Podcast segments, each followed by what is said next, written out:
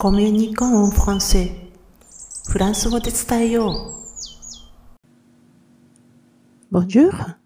こんにちは、ひろみです。今回はフランス語版、星の王子様のフレーズの144番。一周して結局同じだった。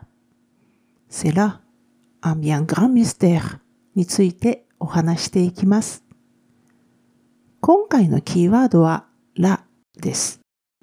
ここを表す石に対して使われるそこやあそこを表す言葉なんですけれども、特定の場所を指し示さないっていう場合もあります。ただし、指示語であることには変わりないので、指し示している内容を理解していないと誤解の原因になることもあります。この単語が使われている文脈や状況をつかむ練習をしておきたいですね。では、単語に入る前に今回のフレーズ、セラ、アンビアングラミステーの場所と背景を確認しておきます。このフレーズは第27章の中ほどにあります。第27章の6つ目の段落の最初にあるフレーズなんですね。語り手の男性が思っていることです。では、ここからは単語を一つずつ見ていきます。まず、せですね。これ、それ、あれを意味する、せ、うと書くすと、えと動詞の三人称単数の活用形が合わさってできています。そして今回のキーワード、らですね。これはそこ、あそこを表します。えー、なおですね、このらには、あの上に右肩下がりのアクセントがついていて、定冠詞のらとは異なります。えー、そして、アンビアングランミステーの部分ですが、まず、アンは不定冠詞単数男性形。ビアンは副詞でよく、正しく、非常に、本当になっていう意味です。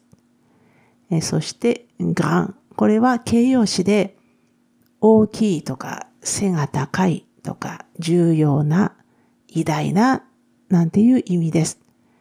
え対義語として、プチがありますね。ルプチプランス。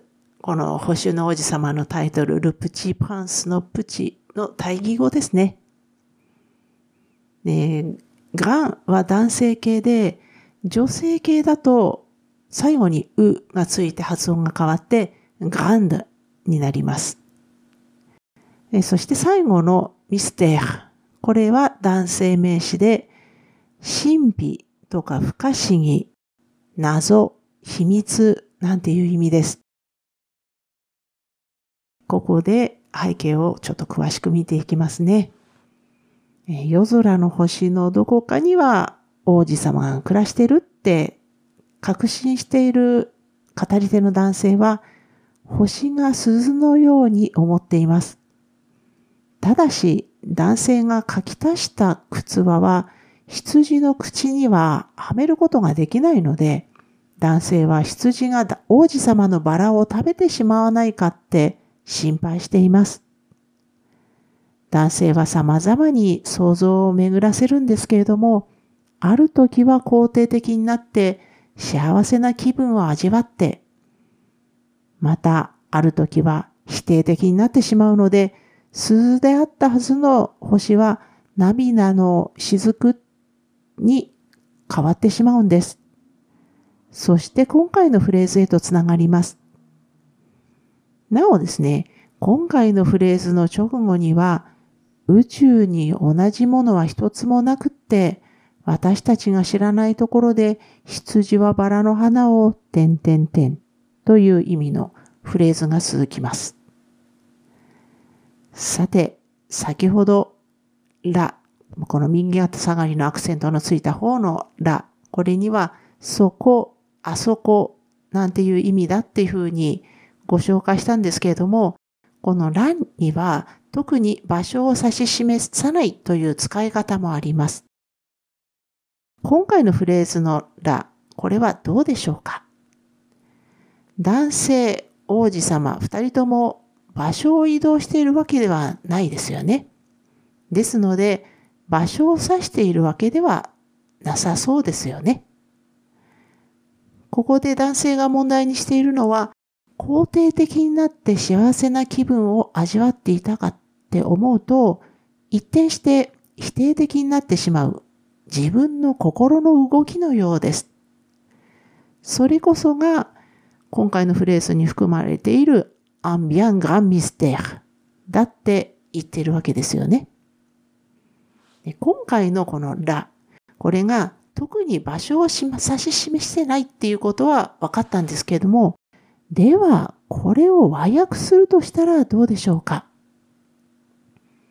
普段私はフランス語学習にはあの、この和訳は必要ないって言ってるんですけども、今回は少し考えてみたいと思います。なぜなら日本語に今回のらに相当する単語があるからです。そのぴったり当てはまる単語っていうのは、そこなんですね。つまり、場所を指し示している場合と同じ和訳になってしまうんです。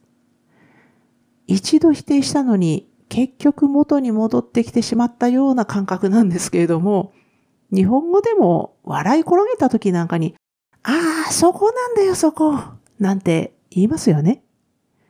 その場合のそこ。これは特に場所を指し示しているわけではありません。場所を指し示さない使い方のこのフランス語のラの和訳が常にそこになるわけではないんですけれども、似たような表現になることもあるんですよね。このシリーズ、フランス語版、星の王子様のフレーズは、ブロン記事としても投稿しています。このエピソードの説明欄に該当する記事へのリンクを貼っておきますので、スペルの確認など必要でしたらお使いくださいね。